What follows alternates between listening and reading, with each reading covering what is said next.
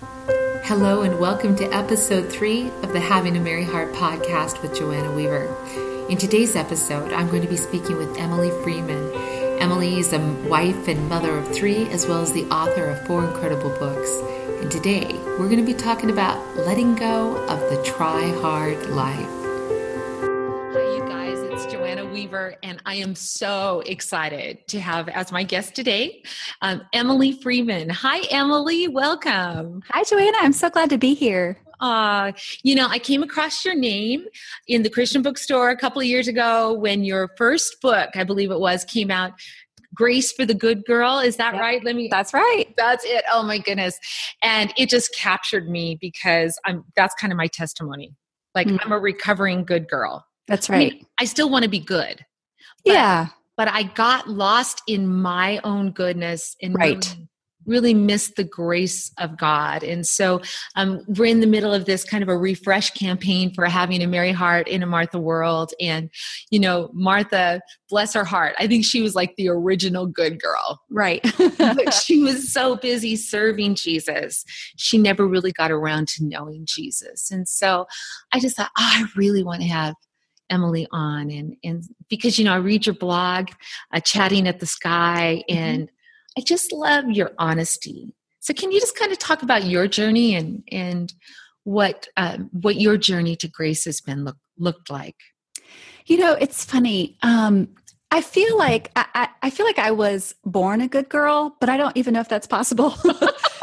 just I would always look at friends of mine who would just sort of like do little things at first. That's how it started. They would do little things that sort of breaking the rules that maybe you would even say were rules. We're just like sort of being mm-hmm. stinkers. Like right, right, right. I couldn't do it. And I just could never, I didn't have it in me. And I would almost look longingly, right? You too. I'm so glad. Totally. I would, like I would look longingly at these people who could sort of like just have a little fun, you know? So I just became I became known sort of as the one who would follow the rules. And, uh-huh. um, you know, once I got into high school, I was sort of the one who, even though I was still good friends with the girls who were sort of maybe like partying on the weekends. They were my dear friends. Yes. But I wouldn't really engage, but I would show up and make sure they were safe and okay. You know, like, that was my job. I felt really responsible. So in a way, I guess, you know, you could look back and be like, well, you weren't that good. You were still there at the places, you know. but I just felt like this, you know, responsibility. And I think yeah. that's sort of the heart of it is that deep mm-hmm. down, um, even though I accepted Jesus when I was seven, and I think mm-hmm. I knew what that meant at the time, I think that it just sort of became. Um, I, I felt like I accepted him, and I and I knew him, and it was a relationship. Right. But then I sort of thought the rest was up to me. Yeah. And the problem with that is it's not the gospel, first problem. Amen. But the second problem is that I didn't know that. And so when you believe a lie, you live out of it. Mm-hmm. And so that sort of became my, I call my try hard life. Yeah. And I just sort of lived life for many years as if it was my responsibility to not perform from my great mm-hmm. acceptance in Jesus, but to perform for acceptance from Jesus. And let me tell you what a difference that makes when you know oh. that really distinct difference. Girl, you you've just given my testimony. That's just exactly it. I mean, um, it was like I really understood that I was saved by grace. Right. I, I knew yeah. that I had heaven by grace, but I really kind of thought the rest was up to me. Yep. And so I tried hard and I, you know, do good, be good, do good, be good. But that really didn't satisfy because no matter how good you are, there's always that one mistake and then boom right. you're yeah. down at the bottom trying to trying to earn your way into god's favor again and it, it was it's such a cycle because the problem is that when you do really well and you perform well mm-hmm. and then it's like my pride would flare up and it was all mine but then when you fail and you mess up then you, the shame comes in and it's all me and meanwhile jesus isn't even in the room uh-huh. and i felt like in some ways, in the back of my mind, I knew that I was saved by grace, just like you said. Mm-hmm. But I think I, in some ways, thought because I performed pretty good and was mm-hmm. in comparison to other people right. that I compared myself to, I thought I was doing a good job. I wasn't really sure that I needed God's grace because I didn't understand the essence of what it was all about and that's a dangerous place to be. Oh, exactly because honestly we we don't understand the good news because we secretly don't really believe that we need a savior. Yeah, I re- I remember I I went to Bible college. My freshman year was I started a Bible college. I was only there 2 years. I transferred to another university after that. But I remember distinctly I had my, you know, you start out in school, you have your new fresh planner and you get your syllabus and you're already like any good girl with all the different colored highlighters and you know, and I remember thinking like this semester I'm really going to work on the fruits of the spirit. And so I wrote on my planner on a Monday, Monday, love. This week I'm going to work on love. And then the next week it's going to be joy. And the next week it's going to be peace. I mean, love, joy, peace, patience, right? I sure. went through all of them thinking You're just like knocking them off. I'm going to tackle this by Christmas, right? I'm not kidding. This is like a real thing that I for real did. And I've, it's funny because I've actually shared that story at some women's events, and I've, I've I can see in the audience the women who have done Yes. this too. So it's not just me. They like nudge their friends, or they like put their head down, and I realized like, okay, I'm not alone. This is not just me. But I remember doing mm. that and having putting on a Monday, and by Monday before lunchtime, I was like, that's it. Christian life is impossible. This is not possible. You know? That's that's the problem. Yeah. Either we feel inordinately proud or we feel absolute despair because Yeah. it's just too hard and how could you require of this of me? And and you know, I think that's the thing is like when I finally came to the end of myself, when God didn't let me really get all of those fruit of the spirit Mm-hmm. I had this prayer that I prayed. I prayed that I would be perfect by the time I was 30. Oh, did it work? Yeah, no, no, not at all. However, you know, I think I what I love about Jesus is he did see the intent of my heart. He Mhm. knew that I really it wasn't about just only about me. I mean, I really still have a need to be way way more than I am. Desperate need. But but he saw my intent really was to please him. And so he took me on a journey where i didn't i didn't arrive at 30 as much as i wanted to but he did reveal his grace. Yes. But And it- that's it came through the it came through crashing. It came through coming to the end of myself like you did and realizing this is way too hard. How, how can anyone hope to do this and you know, it's funny because I think that statement, this is way too hard. How can anyone hope to do this? I think when when God hears us utter that in our soul, he says, finally, she gets it. Because he himself, that's why he had to come. It's because we can't do it. And that's one thing that as I've looked back on, you know, my sort of my more pre-recovering good girl days, my my when I was living sort of that way and not understanding the fullness of the gospel and that I've been made a new creation in Christ yes um, is that I I've looked back and realized, oh, the fruit of the spirit. It's the fruit of the spirit. It's His spirit, and He lives Yes. within me, and so I've been made whole. Um, and anything that comes out of me that is loving or Mhm. joyful or or patient, it mm. all comes from Him, and that has been such a great relief. And that, in a mm. nutshell, is really my story of understanding grace: is mm. recognizing the source of my goodness is Christ. amen. Amen. Which is such incredible good news because Absolutely. it's not like we just sit back and go, okay, God, lay it on me. we have to cooperate with the grace. But I want to come back because I think you you just you mentioned real quick just this whole idea of shame and guilt and Mm. um, how how often we operate under under that. And I I I'm walking through a journey into freedom from shame that I never thought I needed. I, well, Mhm. I shouldn't say I never never thought I needed, but I thought I was beyond it. And now it's like God's going, no, there's another layer. There's a Yeah. deeper work that I want to do in you. And I I'd love to have you talk about that. What's you know, we know what we ought to be, and we feel so terribly guilty when we don't. But then Mm-hmm. shame comes and loads on the guilt. And can you talk Yeah. about the difference between the two? Well, I think it's um, there's a fine line, and I think a lot of times in church circles we use the words guilt and shame interchangeably. Mhm. I really think they are distinctly different in my own experience, and sort of from what I've read and kind of just discovered in life. Um, and maybe this will help think about it. Is that I think guilt can be a really good thing. I think Yes. guilt is how we know that we're maybe on the wrong track. Right. Uh, guilt can be a great gift because we Mhm. know okay this is the this is not how i want to be living or doing it's it's a reminder um, it's not a reminder of identity it's a reminder of activity and it's mm. about something maybe outside of me that has been done that needs to be changed or maybe it's a mindset or or something like this Shame, on the other hand, is a lot more sneaky. While guilt, I think, comes and knocks on the front door, I, I think shame sneaks in the back window. And shame uh, maybe takes up residence within us without us recognizing that it's there. And while guilt points to our behavior shame sh- shame points to our identity. Wow. and it attacks our identity. And so some that's why sometimes we say i just have this overwhelming sense that something's wrong with me. Yeah. or i'm just not right.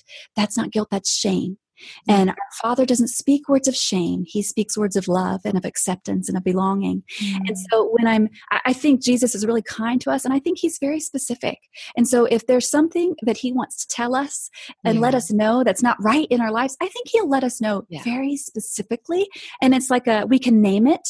Mm. A lot of mm-hmm. times you can't name shame. It just yeah. feels like a cloud, like a fog. So I don't know if that makes sense, but when I recognize the difference between guilt and shame, um, it's been very freeing because I can eat more easily sort of um, recognize the shame. Right. Rather than just like, oh, well, I think I'm just, something's wrong with me and I, I don't know what it is. And then you just have this, this cloud of discouragement over you. Right. And I don't think that's not from our Father. Amen. Amen. Do you ever find um, sometimes it's not even just the enemy who shames me? But my own flesh yeah. you know where where some the thing that i think is interesting is uh, maybe there's someone listening to this and they go i am so not a good girl I'm right. a terrible girl. Yeah. And so shame still haunts them. I yeah. think it's interesting that shame haunts the good girl as well. You know, yeah. oh, absolutely. Nothing is ever enough, that I should always be more than I am. And so I find that like my good girl tendencies really, if you unpack it all, it's really my flesh woman. She mm-hmm. just kind of likes the strokes of being perfect. She wants everyone to think good things about her and believe good things about her. And so so sometimes even my flesh will piggyback on on even conviction from the Holy Spirit where mm-hmm. God points his finger and it's good guilt, like you're talking yeah. about. But then my flesh overplays it and turns right. it into condemnation and self-hatred. And how do you how do you beat that? How do you break that that hold of shame? It's such a great question. And I wish I had three great steps that I could share because then I'd be really rich. yes. Wouldn't we all? Uh-huh. But it, it, all comes back to relationship. And let me tell you what I've learned, um, especially the past, maybe the past couple of years, I've really been learning um, in this in this fast moving world. Uh, it's really in the small moments where I find healing. Yeah. And I feel like our our soul and our schedule don't follow the same rules, mm. and so uh, my schedule speaks a language that my soul can't process.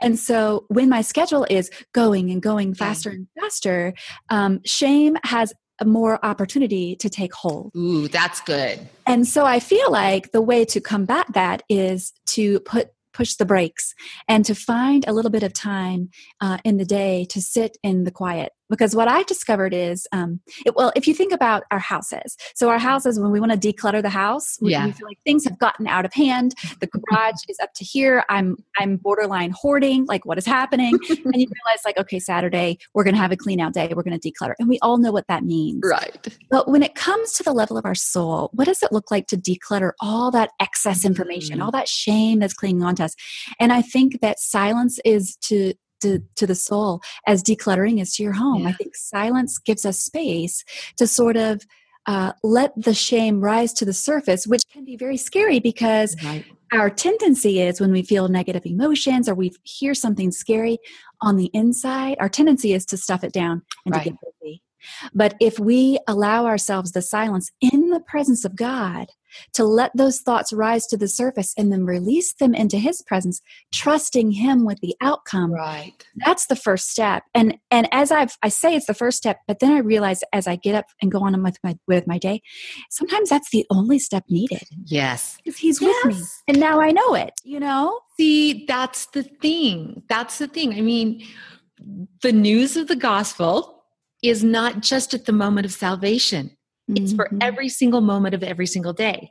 And if we confess our sins, He Mhm. is faithful and just to forgive us our sins and to purify us from all unrighteousness.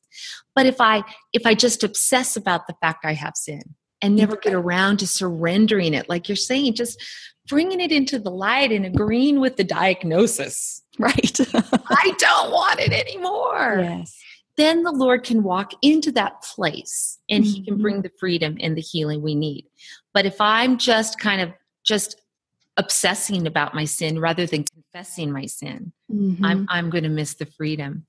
I love what you just said about finding that silent place. That can you give us a little peek into what that looks like for you in your time with the Lord? Yeah, you know, it's never one thing. And every day, I mean, I've got three kids. We've got twin girls who are in seventh grade, and then our son is in fourth grade. And my husband and I both kind of work in and out from home. He's the director of a nonprofit, so he's sort of set his own schedule. And then I write, and so I'm working from home. And so our days don't always look exactly the same. I'm sure that you can relate to that. Oh yeah. Oh you know? So, I mean, um, when I get up in the morning, a lot of times, I, I, John, my husband John, he just is an early riser. He gets up in like the fours. I'm not kidding. Uh, mine too. And it's like, what is that? I don't know. Well, it could be that their name is John because Oh, mine is is John.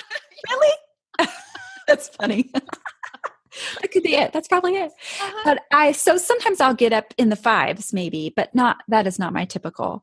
Um, I think there was a time, maybe in college and early my early married days, when I thought sort of a quote unquote quiet time. Which, by the way, I don't love that phrase. I it sounds like something you do in kindergarten. Um, but like my time with the Lord, I thought it had to look a certain way, and now I'm realizing that. Um, it really it gets to look however things look in relationships sometimes that's Yeah. messy Yes. sometimes you have longer time sometimes you have shorter time Mm. but one uh, small tip that has helped me um, and that has helped to ground me and keep me still is um, I sometimes will take an empty bowl and I keep one in my office where I sit with my, in my morning chair and I'll take an empty bowl and I'll hold it in my hands and I set my iPhone timer for just five minutes mm. and during that five minutes, I try to close my eyes because it just keeps out the distraction. I'll hold that bowl. And all I do, sometimes I don't even pray, Joanna, but I will sit in the presence of God. I'll mm. pray in my spirit, but maybe not so much with words. And I'll just allow myself to be still and quiet. And that empty bowl reminds me that my soul was not made to bear weight, but my mm. soul is meant to receive from God. And so, just those five minutes in the morning of mm. setting my mind on receiving from Jesus really can make a giant difference. And you think in your mind, like, I'm a busy mom, or I'm a student, or I'm, I've got a ton going on. If only I had like a week retreat. You think you need Right. more time. And the truth is, sometimes five minutes can make all the difference. I've learned that this year. isn't it well and i love that because that was that's the good girl tendency is Yeah. we have all these expectations of what quiet time should look like it has to be quiet well Right. Sometimes it's not it has to be an hour you know jesus said Yes. can you not tarry with me an hour and we're like Right. oh Oh, an hour. the power of five minutes, the power of just inviting God into our day rather than trying to find this little segment of our day. And so Sure. beautiful. I love that. Just just saying, here I am. That's so Yes. beautiful. That's so beautiful. What would you say to that woman who just feels so caught in the do that she has to do more and be more. And and maybe there is a level of guilt or shame or of shame that maybe um, she needs to ask the lord about. Um, i don't know. I don't know what the needs of the women are on the other side of the screen but what would you what would you just say to that woman who just feels a little bit stuck Well, you know, I think one thing we can know about her need is that she longs to be loved. She longs to be accepted. She longs to know that she has value and she longs to know she belongs. yeah And all of those needs are met in the person of Jesus. And I think the more we can get present to his presence around us and within us, whatever that looks like for you in this season of life, Mhm. it's letting giving yourself permission to know that it does it might not look like your sister's way it might not look right. like your mother's way or your friend's way but it can look like your way and that your friend jesus is your kind companion mm-hmm. in every ordinary moment i think that's um, something that we can often you know we maybe are waiting for like a mountaintop thing right. or we're wait we're or maybe we're in a really deep dark place and it's a hard sort of a dark night of the soul time and you're not quite sure you can't see up or down and um, i think we're all in in different various places and some of us are just sort of in the everyday regular right. and i'm learning that most of life doesn't happen in brightness or in darkness but just in the mm-hmm. medium light of a regular day and it's in those regular moments where jesus wants to meet us and so if we are in those dark spots or if we are in those mountaintop places to continue to look out for those regular places that's yeah. where he shows up it's he's with us in the darkness and the brightness and in the regular and the more i'm aware of his presence in those moments um, it, it, doesn't it doesn't always feel different but right. in my in my spirit i'm learning to believe that it is different because he's with me. Yes. Oh i love that I love that so much. Well, I so appreciate you being with us. This has been so rich. You're going to have to come back and visit because I, I know we just kind of scratched the surface. Yeah. But would you just pray over our girls, those those women out there, good girls and bad girls, and and girls, all of us, just in need of grace? Would you pray sure. for us? I'd be happy to. Father, thank you for every heart represented who is listening today. Thank you. And you know each one by name, whether they're listening um, close to when we record this or if they're listening years later, you know and you have a plan. Father, I pray that we would all dare to believe the truth about ourselves, no matter how beautiful it is, and that we would trust that you are with us in the darkness and the brightness in every ordinary moment, and that we would um, in the deepest part of who we are, where you live with, with us and within us, that we would begin to live out of that place and mm-hmm. realize that our goodness and your greatness and everything that is within us comes out of us because of you. Amen. I thank you so much for your great love in your name. Amen. Amen. Amen. Thank you so much, Emily, and thank you so much for joining us. To learn more about Emily and her books, go to emilypfreeman.com. And while you're there, sign up for her free audio devotional called Seven Days of Still Moments. And I hope you'll join us next time here on the Having a Mary Heart podcast with Joanna Weaver.